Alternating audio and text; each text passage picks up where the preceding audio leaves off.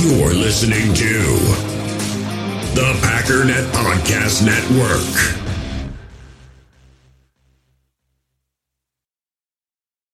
When you need mealtime inspiration, it's worth shopping Kroger, where you'll find over 30,000 mouthwatering choices that excite your inner foodie. And no matter what tasty choice you make, you'll enjoy our everyday low prices, plus extra ways to save, like digital coupons worth over $600 each week. You can also save up to $1 off per gallon at the pump with fuel points. More savings and more inspiring flavors make shopping Kroger worth it every time. Kroger, fresh for everyone. Fuel restrictions apply.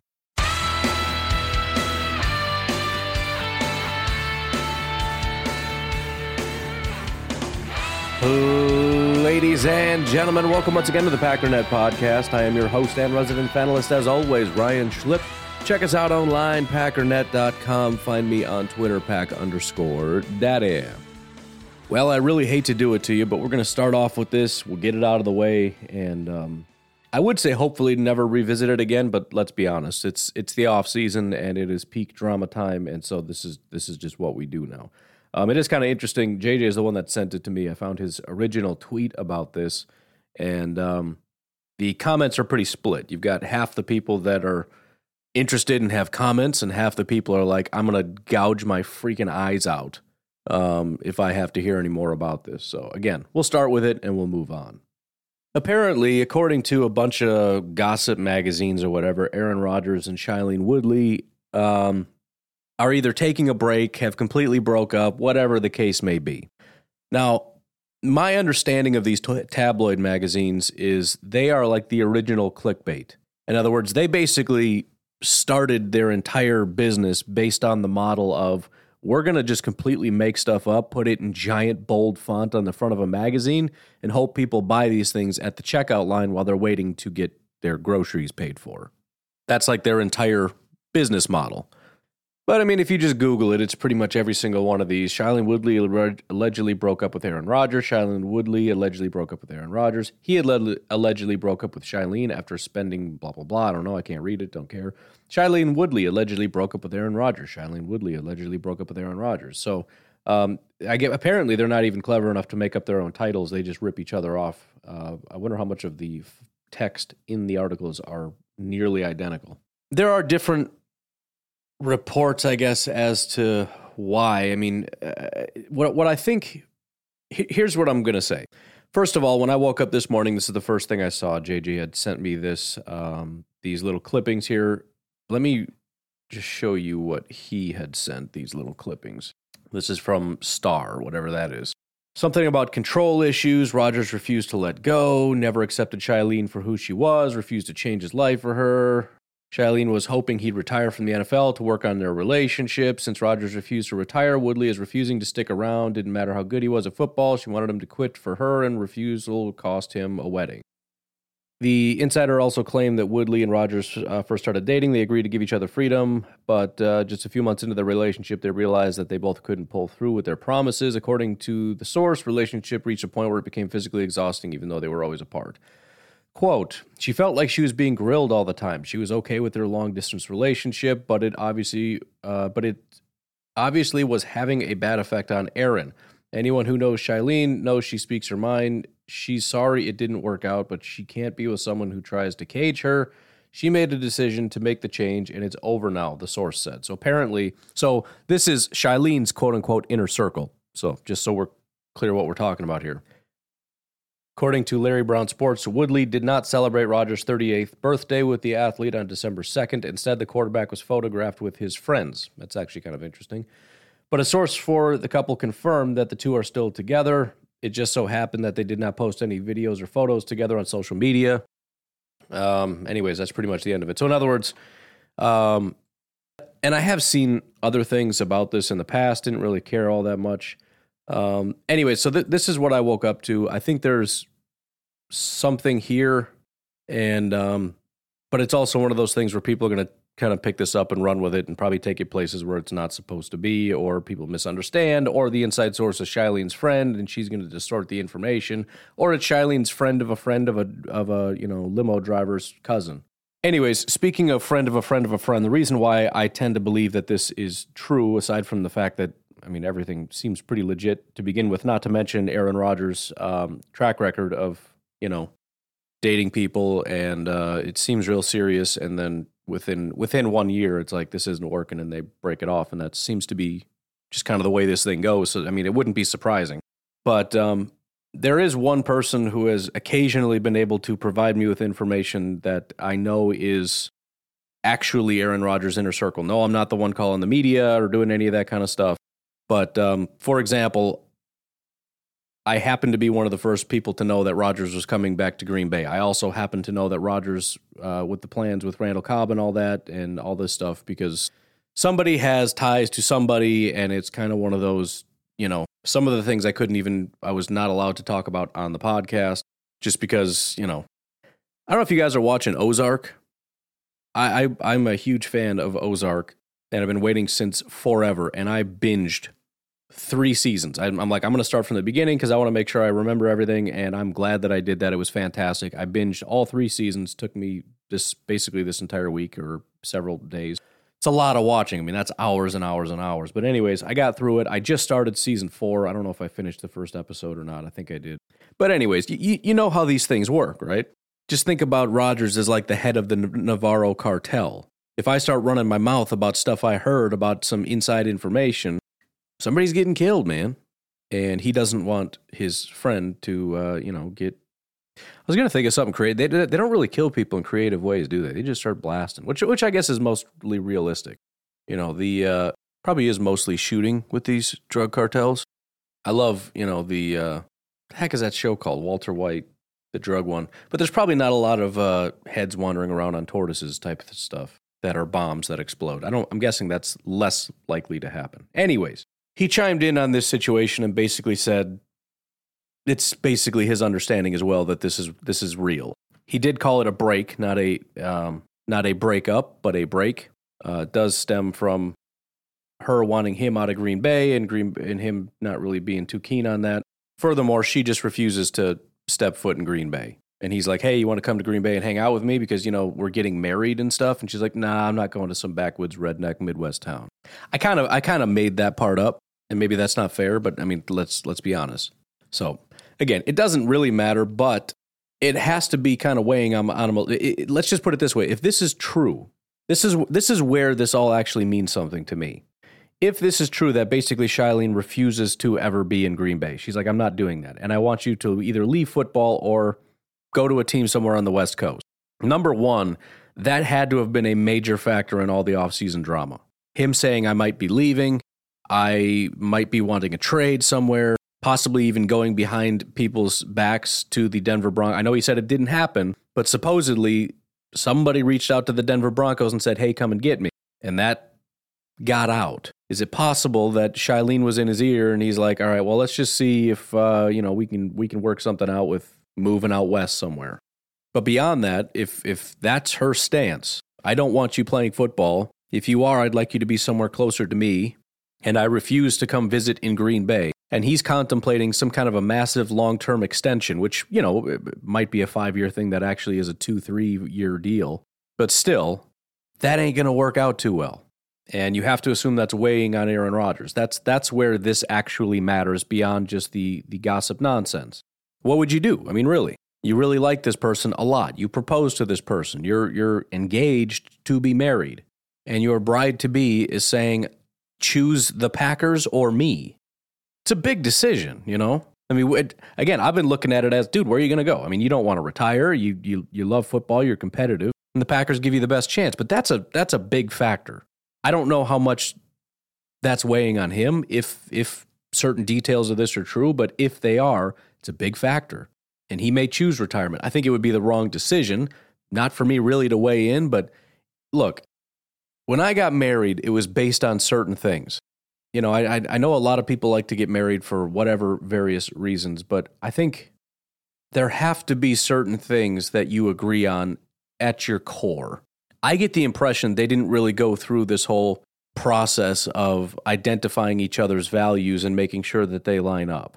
Considering the only thing we know about Rodgers and Shailene's values is that they're almost a polar opposite. And the articles have come out about, well, we just choose not to talk about that. Well, you can't do that when you're rearing children, though, can you? you basically have Whoopi Goldberg and Joe Rogan that are parents. What do you teach your children? Where do you send them to school? How do you raise them? I understand if you guys have a combined $1 billion, maybe, you know, how you guys run your budget, invest, all those kinds of things doesn't matter as much because nothing's going to really change the fact that you guys are beyond wealthy. But do you have a agreement on how money is spent? I mean, Johnny Depp has taught us that there's no too much money to be stupid with money. Do you agree on that? Have you even talked about that? Or is it just, you know, she's got really pretty eyes and she's really deep and she gets me on this deep level and man, bro, like, I mean, I'm sorry, but let's be honest. That seems to be the guy Rodgers is. I mean, everybody has a friend that's like that. They find a girl and they're just off. I've said this before. I had a friend in school, Matt. He was this way. He was very girl crazy. And he would, I remember there was this girl that he really liked, and she would, I remember this one day, she would like skate, she was, I don't know, roller skating or something by our buddy John's house. We were all hanging outside, I think, playing football in the front yard. And she just went roller skating by and waved at us, and he literally just ran down the street after her. Like, where are you going? He grabbed his skateboard and went after her. He's like, I'm going with her. I'm like, she didn't even invite you. Where? What are you doing? And I think they ended up dating for a while, and he just completely cut off ties to us.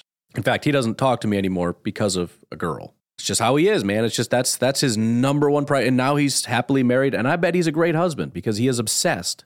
And I bet he does everything for her. And that's good for him. But I'm just saying, he rushes into these things blindly. And I don't think that's necessarily, I mean, you can get lucky, but it's not necessarily the best way to gauge whether this is a good person to be married to. Date for a while? Okay. Married to? I don't know. I don't think that's the criteria for marriage. Like, we like the same shows. So what? So what? That doesn't mean anything. Do you want, I mean, he does. He's never been married, so I guess he doesn't know. But come on, man. You got to grow up, dude. The whole, he makes me laugh. We like this. We have the same interests. We said favorite vacation destination on 3, and we both said Bora Bora at the same time. We're in love. It's not love, dude. You guys both like beaches. That's not, you know, that's stupid. Who cares? So I don't know. We'll see how this all turns up. I know I shouldn't care, but the part of me that looks at two human beings doing something that I gauge to be, and I know that in 2022, you're not allowed to talk like that. How dare you judge them? Well, because stupid is stupid, right? I mean, you do whatever you want. I'm not telling you you can't. It's telling you it's a bad idea. You guys have complete polar opposite values. I mean, maybe not complete polar opposite. I mean, it's not that bad. I exaggerated a little bit, but it's pretty bad. And so, you know, I'm not just, I hate to even say I'm rooting against them. I'm not. But deep down, I feel like this is not going to work. And if he leaves football for her and they break up a year later, that's going to be the worst possible scenario. And it's going to be even worse if they have children together and then it doesn't work. Worst possible scenario. So smarten up, figure out if this is going to work, spend some time together, like a lot of time together, sit down and discuss things that matter, like your values, you know, big people stuff like children. Do you want children? How many children? How do you want to raise the children? What about schooling? What are your thoughts on where they should go to school? Public school, private school, homeschool? These things matter because people don't talk about it. And let me tell you something, if my wife and I didn't agree on schooling, it would be a major battle because these are my kids we're talking about. And you start to feel like someone's trying to take your kids away from you and put them in a situation that you don't think is safe. That's going to cause serious problems. So I'm sorry if you guys like the same video games, but that's stupid. We both like 90s rock. Wow. Nobody cares. Figure it out, man. Crossroads. Anyways, we'll leave it at that for now. I'm sure this will continue to pop up in the future. But by the way, I love it when places like CBS throw up titles like NFL Insider with an update on Aaron Rodgers, and then they offer no insights whatsoever. I'm just checking to see what's out there real quick. I have had these links up since yesterday, but I knew it was going to be nothing, but I was like, let's see what inside information Jason LaConfora has. And it's like, well, there's a bunch of teams that need quarterbacks, and ultimately, it could be Washington, could be Tampa, could be Carolina. It's like you listed 3 teams that are not going to work. 2 of them Rodgers doesn't want to go to. 1 of them the Packers are not going to trade to. So thank you for nothing, for that massive, massive insight, Mr. Insider. Speaking of guys that I actually trust as insiders, Jay Glazer was on Colin Cowherd's show, The Herd.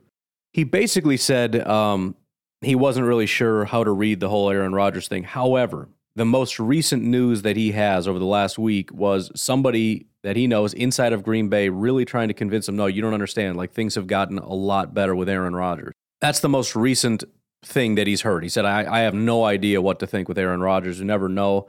But that was the most recent news he had heard. Now, everybody else, and again, this is, I listened to another video with the CBS guys. I forget what their thing is called, but they were talking about it, and they're like, I'm pretty sure if I had to guess, Rodgers is leaving. Everybody's convinced, which again is why I said when he comes back, it's going to be, everyone's going to freak out. If he doesn't, I'll freak out a little bit, but I'm still, I'm much more confident than anybody in the national scene, certainly anybody in Chicago, Minnesota, Detroit, or any other fan base, because they get their information from the national guys and even what's her name on The Herd? I don't know the lady that's on there all the time, but she's like, I'm still pretty sure he's gone because I know he's petty. She's still in the like year ago mindset that he hates Green Bay and hates Brian Gutekunst and is going to leave just because she like they've completely detached from any of the recent developments. And even Jay Glazer, who knows people in Green Bay and whatnot, and again, I trust him as a guy that knows stuff, he had to be informed just this past week that things have been getting better. He apparently was not aware of that, but somebody was like, no, you don't understand, like, the relationship with Rodgers and the organization has been really, really good lately.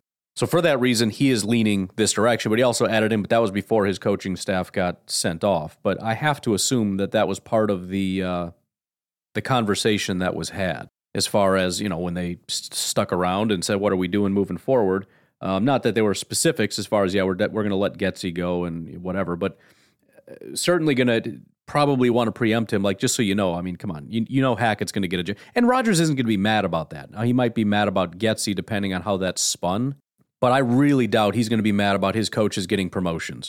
Like, you think Rodgers is going to leave because Getsy got a promotion? Well, we should have been the ones to do it. Okay, well, then somebody else gets a promotion somewhere else. I don't see that. I think he's going to be happy for Hackett to get a head coaching job. I think he's going to be happy for Ouden for getting that offensive coordinator job. I think he's going to be happy for Getsy for getting the offensive coordinator job. Probably not with Chicago, but nobody in the organization is happy about that. That's the thing. The Green Bay Packers are going through the same thing. They're not happy about losing guys either, but they're grown-ups.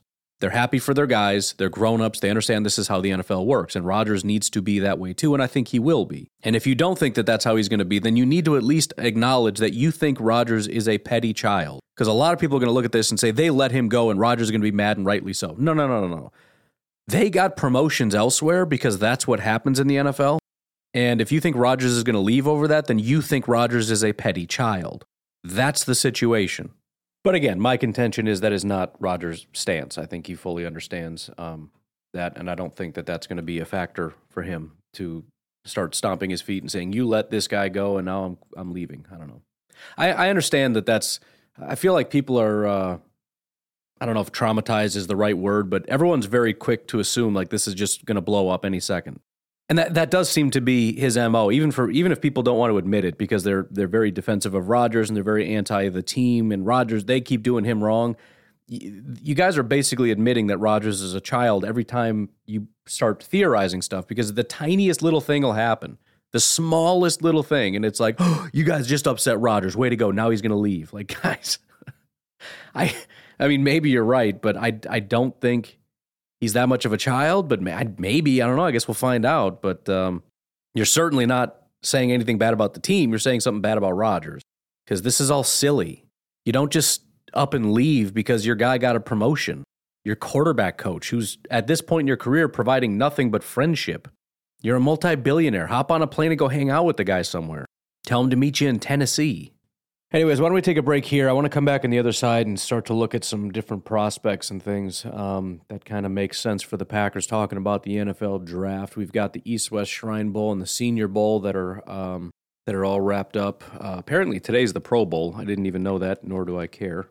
We all have smartphones, and we all know they're pretty amazing, but they also can be amazingly distracting, especially when we're around other people. So U.S. Cellular wants us to reset our relationship with our phones by putting down our phones for $5. That's right, a company that sells phones wants us to put down our phones. And to see what we find, learn more at uscellular.com/builtforus. In the hobby, it's not easy being a fan of ripping packs or repacks. We get all hyped up thinking we're going to get some high-value Jordan Love card, but with zero transparency on available cards and hit rates, it's all just a shot in the dark. Until now. Introducing Slab Packs from arenaclub.com, the only repack that provides real value, a complete view on all possible cards and clear hit rates for each one. Now when I buy slab packs on Arena Club, it finally feels like I know what I'm getting. And honestly, the best thing for me and my son is the fact that we're kind of novices into this. When I walk into a card shop with my son, and a card says it costs $40, kind of just taking his word for it that that's a good value. So I appreciate the transparency on grading, as well as just getting excited about seeing what you could potentially get. Right now, you can get 10% off your first purchase by going to arenaclub.com/packdaddy. Wow, that's crazy offer. 10% off a $400 slab pack. That's $40 right there. Anyways, that's arenaclub.com/packdaddy for 10% off your first purchase. Hey, it's Kaylee Cuoco for Priceline. Ready to go to your happy place for a happy price? Well, why didn't you say so? Just download the Priceline app right now and save up to 60% on hotels. So whether it's Cousin Kevin's Kazoo Concert in Kansas City, go Kevin, or Becky's Bachelorette Bash in Bermuda, you never have to miss a trip ever again. So download the Priceline app today. Your savings are waiting. Go to your happy place for a happy price. Go to your happy price, Priceline. Mother's Day is around the corner. Find the perfect gift for the mom in your life with a stunning piece of jewelry from Blue Nile. From timeless pearls to dazzling gemstones, Blue Nile has something she'll adore. Need it fast? Most items can ship overnight. Plus, enjoy guaranteed free shipping and returns. Don't miss our special Mother's Day deals. Save big on the season's most beautiful trends. For a limited time, get up to 50% off by going to BlueNile.com. That's BlueNile.com. But the question is, what are the Packers and how much stock do the Packers put into things like that? It seems to me that the Packers do really seem to put some stock in the Senior Bowl. And so paying attention to how guys perform in the Senior Bowl, as well as some other things, matters. Now, obviously, you have to be a senior to play in the Senior Bowl, so there are certain prospects the Packers like that aren't playing. But some guys do stand out in the Senior Bowl. For example, if we look at PFF actually does grades in the Senior Bowl, if we look at last year's draft class, if you look at running backs, most of these guys graded out, I would say, in the negative or with a zero grade, meaning they didn't do anything. But for example, if you look at like pass protection for running backs, Michael Carter had a negative 9.5, Khalil Herbert negative 7.5, Ben Mason negative 8, Elijah Mitchell negative 1.5, Larry Roundtree negative 1.5, Ramondre Stevenson negative 5.5. Chris Evans was the second highest with a zero grade. The only guy with a positive grade was Kylan Hill. He's the only one. Now, that doesn't mean a ton, but when you're a very low prospect on the totem pole, and you're the only guy that was any good at pass blocking the entire day out of 5 attempts, it matters. If we look at wide receiver, for example, big pile of wide receivers here. Again, lots of negatives. Out of the 3 pages, you got John Bates, Chris Evans. I shouldn't say maybe negatives, but like negative in terms of bad grades. They put it in red. It's most of these guys, right? Of the guys that did a good job, let's say above a 4. Again, remember, 3 pages, so we're talking about roughly 25 wide receivers. Above a 4 grade when they start to turn to green grades, you've got 1, 2, 3. 1, 2, 3. You know who the 3 are? Cade Johnson, Josh Palmer, and Amari Rodgers. John Bates, Nico Collins, Frank Darby, Dwayne Eskridge, Chris Evans, Demetric Felton, Desmond Fitzpatrick, Kylan Granson, Noah Gray, Trayvon Grimes, Trey McKitty, Racy McMath, Elijah Mitchell, Quinn Morris, Cornell Powell, Larry Roundtree, Ben something, Shai Smith, Marquez Stevenson, Sage Surratt, Kadarius Toney, Tylan Wallace, Austin Watkins, and Kenny Yeboah. None of them were above a 4. It was only Amari Rodgers, Josh Palmer, and Cade Johnson. Packers drafted Amari Rodgers.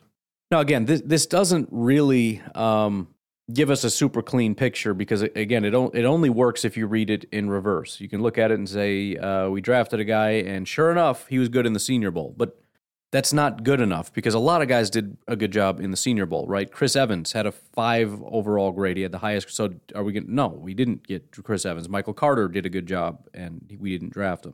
Tight end Trey McKitty.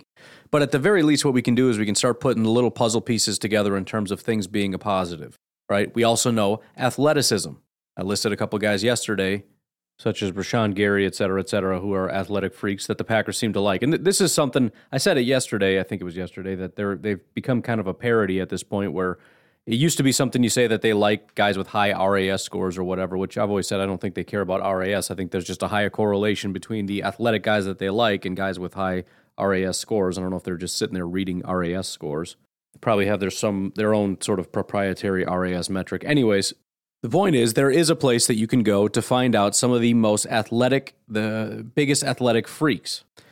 Bruce Feldman puts out a freak list every single year. He puts it out relatively early.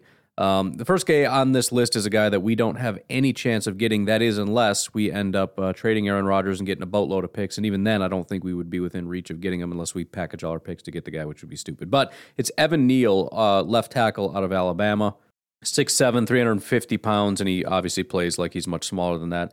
Again, we don't need to super look into that guy because it's unlikely. Same with Aiden Hutchinson. It's another freak that's going to be gone real early. Kyle Hamilton, another guy that's going to go real early again. Unless he falls and we package some picks for Aaron Rodgers, we're not getting Kyle Hamilton. However, then we get into a couple different people, and some of these make sense for the positions we might be looking for. For example, Jalen Virgil, App State wide receiver.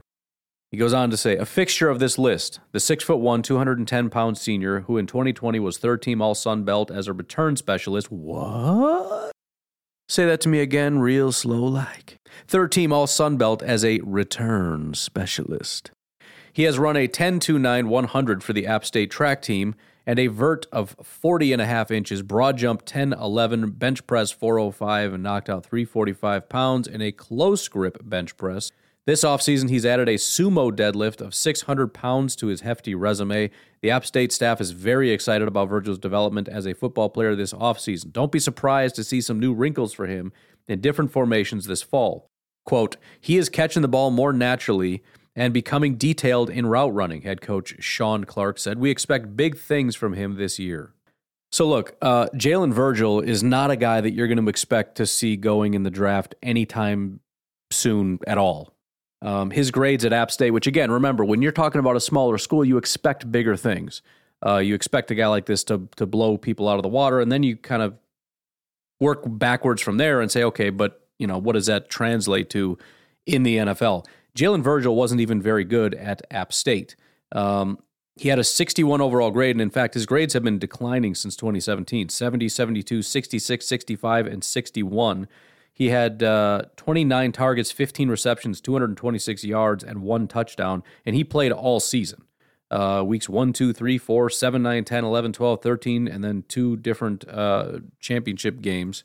He only had three games this entire season in which he graded out positively.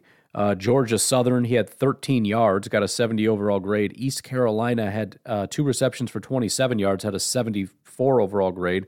And then Southern Alabama, two receptions, 57 yards, had an 82 overall grade. Otherwise, his grades are not great. So this is a guy that you're looking at saying, maybe we're talking undrafted free agent territory. If you look at the current consensus big board, he is ranked 379th. For those keeping track, there are only roughly 262 picks. And by roughly, I mean, I'm pretty sure that's how many picks there are. 262 picks, which means he is looking to be an undrafted free agent. However, as was pointed out, he is an athletic freak, which the Packers are going to like. He's 6'1", 210, so he's not a small guy. It's not like some 5'9", 192-pound guy that's just real fast and elusive, because I think even that Packers are going to look at and go, okay, he's fast, but who cares? But this guy's built a little bit. And when you're talking about special teams, you're talking about being a returner. You're going to take some hits. If you look at his grades as a returner, his first 2 years, 2017, 2018, he really didn't do it very much. However, he started taking kick returns in 2019, and he's graded out positively every single year, 83, 74, and 77. This is an area which most people don't grade out positively. Now, again, small school, so it's going to be a little bit easier, probably. I guess I don't know, because the guys blocking for you are just as bad as the guys trying to come tackle you. But in 2019, this is kick returns, by the way. Remember, we're looking for a benchmark of about 25 yards is sort of like, you know, if you can do that, you can get us back to zero at least. He had four returns for 146 yards. His longest was a 57-yard return, and he averaged 36.5 yards per return. In 2020, they upped that to seven returns, 214 yards. His longest, 101 yards. Yes, he had a touchdown. He averaged 30.6. Then in 2021, he had 26 returns for 780 yards. His longest was 102 yards. He had returned 2 for a touchdown. Only 1, by the way, was fair caught out of 26. In fact, out of his entire career, that was the only time he ever fair caught anything. He takes it out of the end zone every time. And he averaged 30 yards per attempt. So 36.5, 30.6, and 30 were his average yards per attempt over 3 years, and he had 3 touchdowns. So I'm looking at this, and obviously the Packers are taking special teams much more seriously. They're considering bringing in Bisaccia, which I will figure out how to say his name properly once we hire him. Otherwise, I will refuse. But, here's the thing. If you're going to pay that guy that much money, you expect a return. And it's not fair to hire him. And I don't think the Packers are so stupid as to think we're going to hire him and then we're done. We're moving on. This is a full-on commitment, meaning it's top to bottom. We go to Mark Murphy and say, hey, we need to pay this guy, because that's a Mark Murphy thing. Because we're not talking about draft prospects. We're not talking about that kind of stuff. We're talking about paying out of the kitty. We're talking some other kind of funds to determine if we want to pay this much money. He's got to get involved and sign off on that. And Brian Gutekunst has to be involved not only with signing off on his hiring, but in the investment. And I'm sure Mr. Bisaccia is saying the same thing. Like, I'm not coming here to be a part of some failed special teams unit. Ultimately, he's got bigger aspirations. He wants to be a head coach someday. So it's going to come with a big paycheck. Number one, just to keep me from saying no.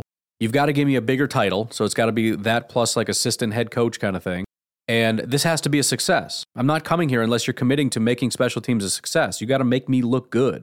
You got to give me something to work with, because I can't just take garbage players and make them look good.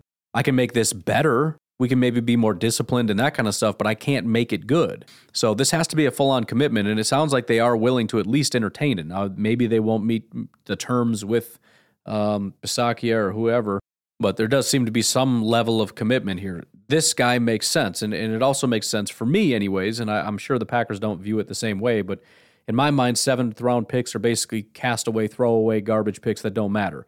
From what I can see, we have 3 picks in the 7th round. Pick 226, pick 247, and a 7th round compensatory pick at 258. 7th round for me is special teams territory. If you need a kicker, if you need a long snapper, if you need whatever, you're basically looking at those free agents that you don't want to fight the other 32 teams for. You take your priority free agents and you take them in the 7th round. Again, I don't know that the Packers view it that way, but I do. I would never know, obviously. I mean, for all I know, they start that in the 6th round. But it's something to keep your eye on.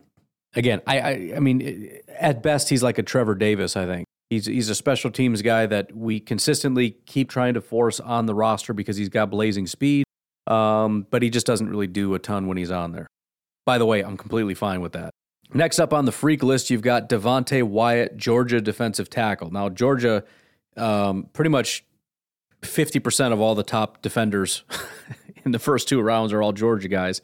And the Georgia defensive line in particular. If you're looking at defensive line, which is DTs and edge rushers, about 70% are Georgia through the first 2 rounds. I know that's impossible, but it's just there's a lot.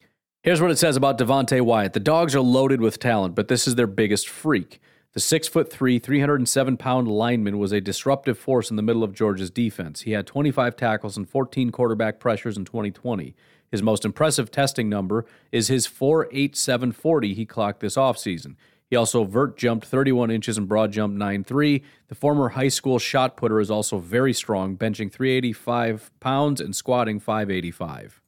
Now, Devontae Wyatt is in first-round contention. In fact, he's a perfect fit because he's sitting currently on the consensus board at 39, which means he's an early second-round prospect, similar to what most of the Packers picks are. It's later than what a lot of people think they should be, but it's an athletic. I mean, this is literally what we did last year. We took an athletic freak from a great defense, literally Georgia, who was considered a second-round prospect. We took him in the first round.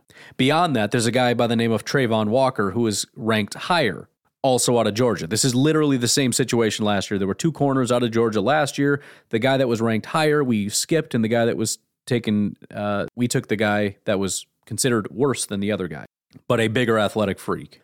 But I've talked about a few of these guys and how their grades aren't necessarily what you would want or their stats or whatever. Devontae Wyatt, I think I've talked about him, but he had a big breakout year in 2021 in terms of his grades, 76, 77, 73, and then 90, 89.8 to be specific. So he had a big bump in terms of his grade. in terms of run defense versus pass rush versus tackling, he doesn't actually have a very good tackling grade, 65.9, meaning he has a bunch of misses, 11.1% miss rate. His run defense grade was an 82, his pass rush an 84, but as far as his stats are concerned, and again, it's tough to determine, you know, what the reason is. It double teams, which again would be hard to believe because there's so much talent, especially when Devontae Wyatt is like the third ranked Georgia defensive lineman on this list. I mean, you got Jordan Davis and Trayvon Walker, who are along that defensive line, that are higher than him. So unlikely he's the one getting the double teams. But 26 pressures on 263 attempts puts him at 10%, which is not what you would want to see generally. And he only had 4 sacks on the season. But uber-talented guy, massive program, elite defense, and he is the freakiest guy on that defense. So put a big circle around Devontae Wyatt for a Green Bay Packers team that would love to get some help next to Kenny Clark. Is it a top priority? Not necessarily, but who says the Packers have to draft top priorities? That's not their top priority, is drafting top priorities. Their top priority is drafting the guy that they think is going to be best, who also happens to fit a need, and this is a need. Doesn't have to be the top need, just a need, and this is a need. Next on the list is Tariq Woolen. He's a UTSA cornerback, so I'm probably not going to spend a ton of time talking about him. It's not impossible the Packers take a look at corner if they really like the guy.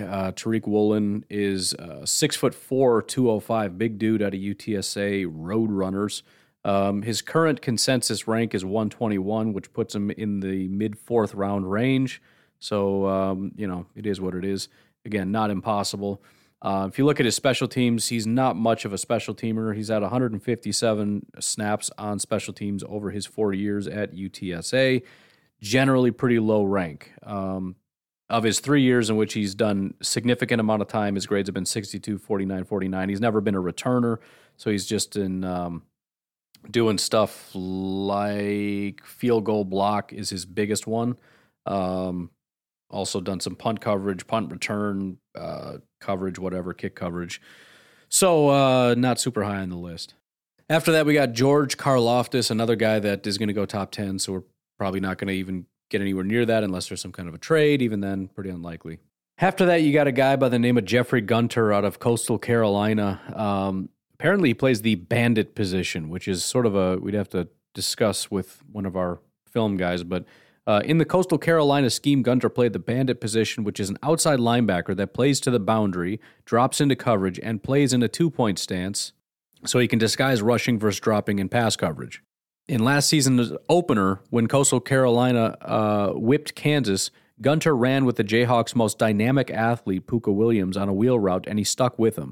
Quote, "He has great length and raw athletic ability," said Coastal defensive coordinator Chad Staggs, "but I believe what sets him apart is his work ethic and relentless effort." Sounds to me like he's an outside linebacker. He's listed at 6'4", 260, so my concern when I saw that is this is going to be a guy that's super athletic and super small, right? He's chasing wide receivers or whatever it is down the sideline. He's 6'4", 260. That's a big dude. He does have 34 pressures on 258 attempts and 6 sacks, so the statistics are phenomenal. 76.7 overall grade, 80.3 the year before that, 73 the year before that, and then a 68 in his first year, so his grades are fine. His stats are fine. He's an athletic freak. He's got the build. Coastal Carolina is a very small school. There's always big names coming out of Coastal Carolina, and the Packers have never seemed to want to touch them. But first time for everything, I suppose. He's currently listed on the big board at 256 overall. That would put him roughly in the 7th round, back of the 7th round. We're talking compensatory pick 7th round. An additional little tidbit is he actually does grade out fairly well on special teams. He's not a returner or anything. He's mostly on field goal block, but he had an 83 overall grade in 2021 on his 34 snaps on special teams. So I don't know that means a ton, but it's something. So maybe he had a field goal block. It's probably what it was if we're being honest. But hey, it's something, man. Again, we're just checking a couple boxes here. Athletic freak. He's got the size dimensions for a position that the Packers will probably be willing to draft for, especially even if we keep 2 of the top guys, we're still pretty thin at the position. So taking swings at the position wouldn't be too surprising, and can you contribute on special teams matters. Then you got Derek Stingley. Supposedly he's supposed to go real early. I don't buy it. I think the Packers might have a chance at drafting him. I don't think anybody necessarily agrees with that, but I don't know. Either way, he's a cornerback. I don't think there's too much that's going to go into us potentially drafting him, because you're talking about a first-round cornerback that you're probably going to have to trade up for. But otherwise, he would make sense. I mean, he's an athletic free cornerback / wide receiver / kick returner. I mean, what's not to like about that? But again, I'm not interested. Then you got Tyler Linderbaum, again, a guy that's probably going to be long gone before the Packers get there. Plus, he's an interior offensive lineman, and he's a center, which we already drafted a center. So again, not a ton there. Then we get to number 11, Tyler Harrell out of Louisville wide receiver. Louisville's always got those athletic freaks, man, like Jair. Harrell is not exactly checking a ton of boxes. His special teams, he has been used as a kick returner, not super successfully, somewhere between 20 and 25 yards per attempt. His grades are not fantastic, and he's 6 foot 194, putting him on the smaller end of the spectrum, but it's still worth looking at. He's probably going to be an undrafted free agent. He's not even on the big board list, but we'll continue to read it anyways. He says, okay, let's get this out of the way. Nothing draws more skepticism on this list annually than 40 times, but we're going to start with this caveat. Scott Satterfield has coached Tutu Atwell, T.Y. Hilton, and Jalen Virgil, among others, and he says Harrell is the fastest guy he's ever timed. Satterfield told The Athletic that this spring he timed the 193-pound Harrell at 4:19 in the 40. Harrell was timed at 4:24 on the laser. Harrell's 10-yard split is 1:41, and he's hit 24 miles per hour on the GPS. Kid can fly, Satterfield said, of the Miami native. Now, 40, depending on who you're talking to, 40 time is either the most loved or hated thing ever. There are people who say that it's the most useless thing in the world, but there's also nothing, let's be completely honest, there's nothing that gets people more excited than a 40 time. And we can pretend to be, real intellectual about the issue, and wow, it doesn't mean anything. But you start talking about a guy that can run 4.19, and people are going to get excited no matter what. Now, but again, what is that translated to? Even in college, it hasn't translated to him being a good wide receiver, and it doesn't translate to him being a good kick returner either. Now, I don't know why they haven't tried him at punt returner. That seems to be a pretty good option, but I guess kick returner makes sense because you're just trying to make up ground quickly, whereas punt return, you're looking for more lateral agility and whatnot. But still, again, there just isn't a ton here that seems to be working out for Tyler Harrell. He had 525 receiving yards and 6 touchdowns. His biggest game was 100 yards and a touchdown. So his grade overall was a 70, and it was the only year, well, it's actually the only year he ever really played, which maybe this is sort of a boom or bust kind of thing because you look at it and you want to judge him based on that. But 2018, 2019, and 2020, he had a total of 4 targets. All of them came in 2018. He had 0 targets, 0 receptions in 2019 and 2020. Point is, he just didn't play very much. So you've got a very raw athletic freak. And I'm guessing that's not going to bode very well for his NFL career, but you could see somebody taking a shot at it and just saying, let's see if we can mold this guy into something. Anyways, next up is a guy that makes, I think, a little bit more sense, and that is Tanner Connor out of Idaho State. Now, it only makes sense in terms of checking a few boxes, but at least there's a few. This guy is 6'3", 233 pounds. He got 34 passes for 685 yards, made first-team All-Big Sky in the FCS in the spring. Connor also has legit speed as he doubles as a standout hurdler on ISU's track team. He placed 4th at the 2021 Big Sky Outdoor Track and Field Competition in the 110 hurdles and set a personal record with a time of 14.03. He also runs a 10.5 100 meter. Connor's vert jumped 40.25 inches this offseason and did 16 reps on the bench of 225. Now, does he check any special teams boxes? No. How is he as a receiver? Well, in 5 years at unbelievably small school, he got a 68.8 overall grade. The year before was a 76, so he's, I guess, mediocre. He finished the year, by the way, 2021 with 740 yards and 4 touchdowns. The year he was referring to, because he does this list like the year prior, he had 685 yards. That was 2020.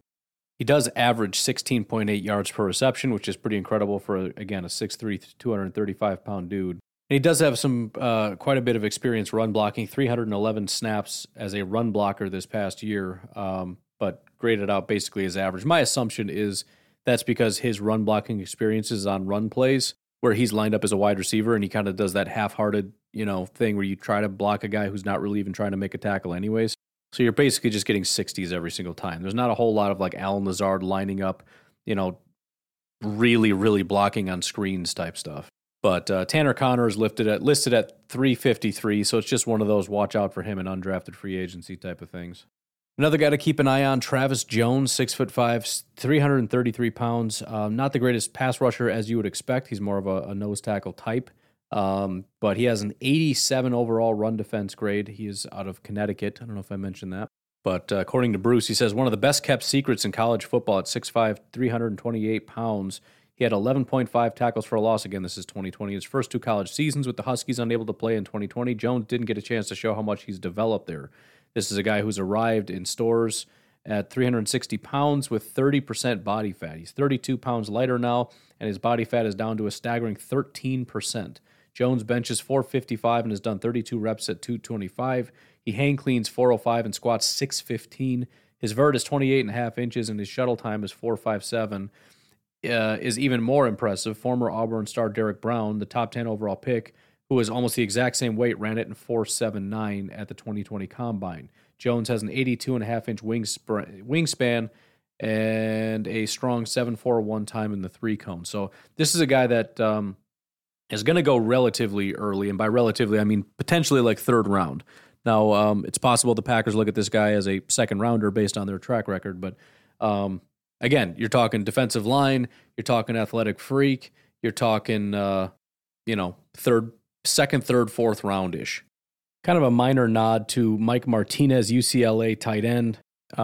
He's not even on the big board list here, so I don't know. He very rarely does anything.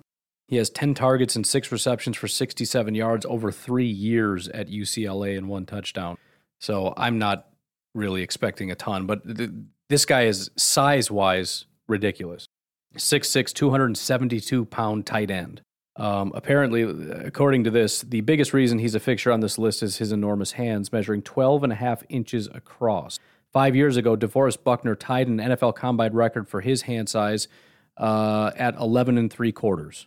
So that's pretty crazy. But again, I got to keep an eye on, again, another mid-round edge rusher, Boye Mafe out of Minnesota, 6'4", 265. So again, he's got a good amount of size to him. He's graded out really well over 4 years, 82, 77, 71, and 81. 42 pressures, 258 attempts, and 7 sacks. So statistically, grade-wise, size-wise, he does play special teams. He grades out average, 60 overall grade across 4 years, so nothing really super special there. Mostly field goal blocking unit as well as punt return unit. So not a ton there, but as a player, Mafe makes a lot of sense. He's put on more than 50 pounds since arriving in Minnesota and weighs 263 now, up from 260 last year, according to PFF 265, so whatever.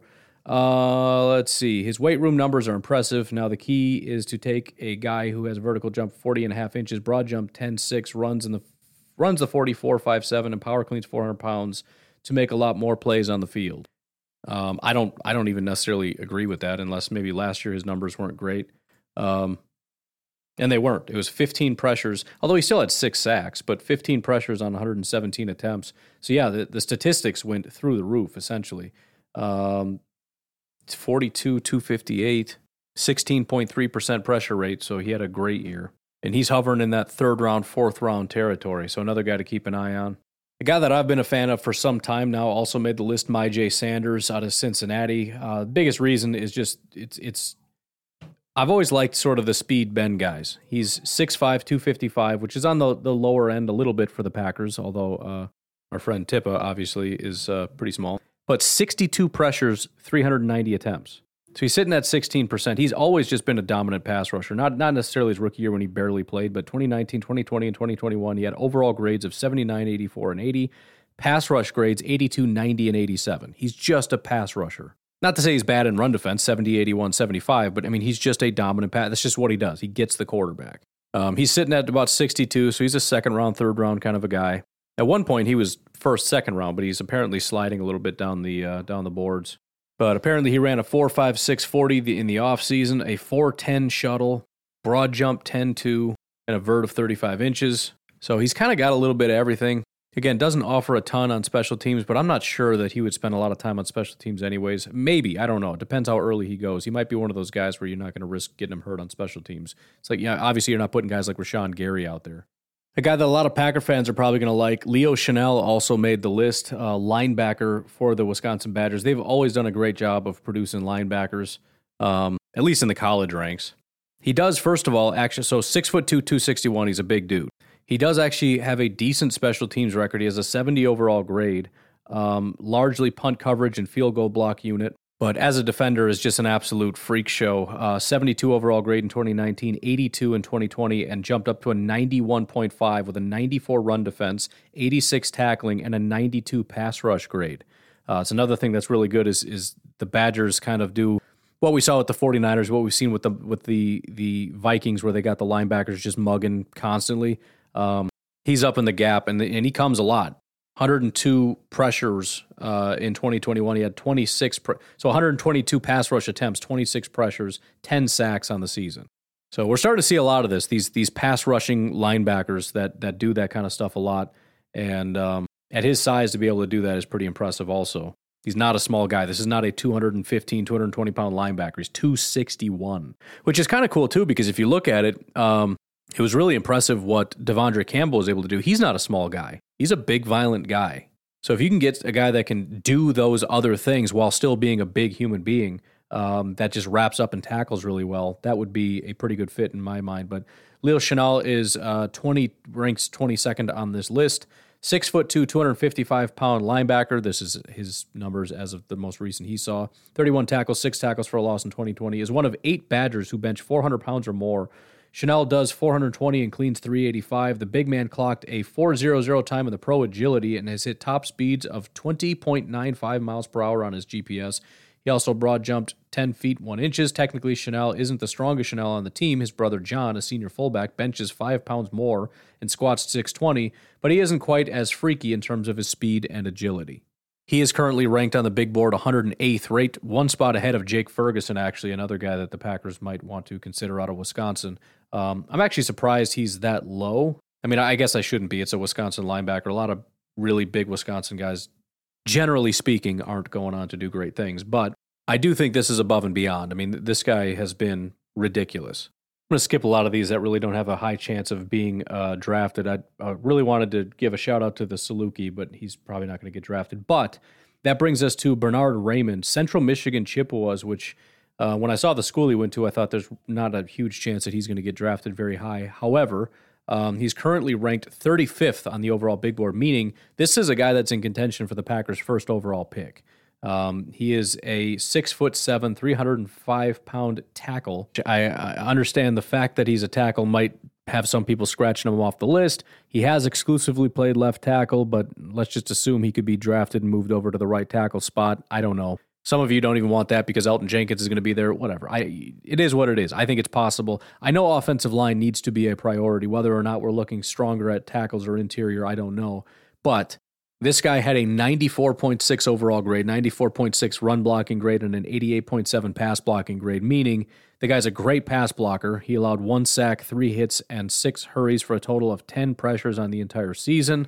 Had several games with 0 pressures. In fact, he didn't give up a single pressure after week 6. So Toledo, Northern Illinois, Western Michigan, Kent State, Ball State, and Eastern Michigan didn't get a single pressure on the quarterback. So at 6'7", 305 pounds, he is a quality pass blocker, but is a road grading run blocker, which is something that I think the Packers are going to be somewhat interested in. Again, I don't know exactly how to translate this in terms of... Central Michigan to the NFL. That's going to be for the scouts to figure out. Ability is ability. But definitely something to keep an eye on for an offensive lineman, and I don't think he makes it to our second pick. As of right now, that doesn't seem to be the case. According to Bruce, he started playing football in Austria for the Vienna Vikings. Oh, come on now. Tell me you're not getting a little bit excited. When he was 14 and displayed soft hands and great length for an Austrian U-19 team before moving to Michigan in a year-long high school exchange program. Central Michigan took note of his near 6'7" frame and his athleticism. He caught 20 passes in his first 2 seasons before being shifted to offensive line, where he continued to pack on bulk. Raymond is definitely on the NFL's radar. Scouts are intrigued. He's up to 304 pounds, but ran a 4.6 shuttle with 33-inch vert and a 9.7.5 broad jump, 1.56 10-yard sprint to go with a 450-pound bench press. Raymond has a 3.8 GPA, has an actuarial science and statistics double major. That's what I wanted to do when I was in high school, strictly because I saw how much money they make. On the field, he's spent a bunch of time in the offseason working with renowned NFL line coach Paul Alexander to polish his game. So remember, this was back in 2020 when they were just taking note of him. So in 2018, remember, this is a guy from Austria who comes here and plays wide receiver, and then Central Michigan's like, let's try you at offensive line, see how it goes. 2018, he has a 53 overall grade. 2019, 47 overall grade. By the conclusion of 2020, he jumps up to a 75 overall grade, and that's when Bruce Feldman looks at him and is like, hey, you know, guys in the NFL are starting to take note of him. He's kind of intriguing. Then he jumps up and gets a 95 overall grade and is in conversations of being a first-round pick. Another potential linebacker is Christian Harris, Alabama linebacker. This is, again, going to be another guy where the Packers are going to want to take a first-round swing at it. I doubt they're going to want to do that. Maybe he makes it to them in the second round, and they look at him in that regard. But Christian Harris is a Alabama linebacker that is potentially in contention. He is on the freak list. I'll be completely honest. I've talked about Christian Harris in the past. He was considered an early first-round prospect for some time and has been slowly dropping. He's never been a good football player, according to his PFF grades, ever. He had a 67, then a 62, then a 61. But I think he's an Alabama player who probably gets a bunch of tackles because he's in the middle of this Alabama defense and is an athletic freak. But I don't know how good of a football player he is. But still, he's on the list for being 6'2", 232 pounds, has exceptional explosiveness, power cleans, 405. I think the opportunity here is if he falls, and I'm talking out of the second round. So I'm not going to go through this entire list because there's literally 100 people on here. Again, I've been kind of skipping some of the ones that don't really make sense, like Malik Willis, the quarterback, the running backs like Devon Achane, or however you say his name. But there's a lot of people to continue to dive into, and we'll probably continue to keep an eye on a lot of these guys, like Josh Taylor, Wayne State defensive lineman. Got, you know, Instagram video of him slam dunking and whatnot. Brandon Smith, Penn State linebacker. Julius Welshoff, Michigan defensive end. Jaquez Ezard is a wide receiver / kick returner. In fact, let's look at that one real quick just because, you know, kick returner and whatnot. He's a Sam Houston State Bearcat, 5'9", 190, and is primarily a punt returner, averages 10.5 yards per return. I don't think there's anything super interesting about this guy. But anyways, again, lots of guys on this list. So as we continue forward and as we start to look at prospects, again, it's going to be through certain lenses. Need for the team, athletic ability, height, weight, special teams ability, Senior Bowl or East-West Shrine Bowl, if they went to any bowls, how they performed in those, because, again, these are places not only where you get Brian Gutekunst and the rest of the staff on site to watch these guys, but you're also got some interviews and things like that taking place. By the way, that's something else that I've been tracking, keeping track of meetings and interviews that have been taking place between the Packers and other players, and we'll be talking about those as well. But we're buttoned up on an hour, so I think we're going to call it. Again, we're just in the beginning phases of starting to learn who these people are, what they do, why they do it, and kind of honing in on what I think the Packers are going to want to do. But more and more information about that is going to slowly be seeping out as well. So anyways, you guys have yourselves a fantastic Sunday, I guess. I will talk to you tomorrow. Have a good one. Bye-bye.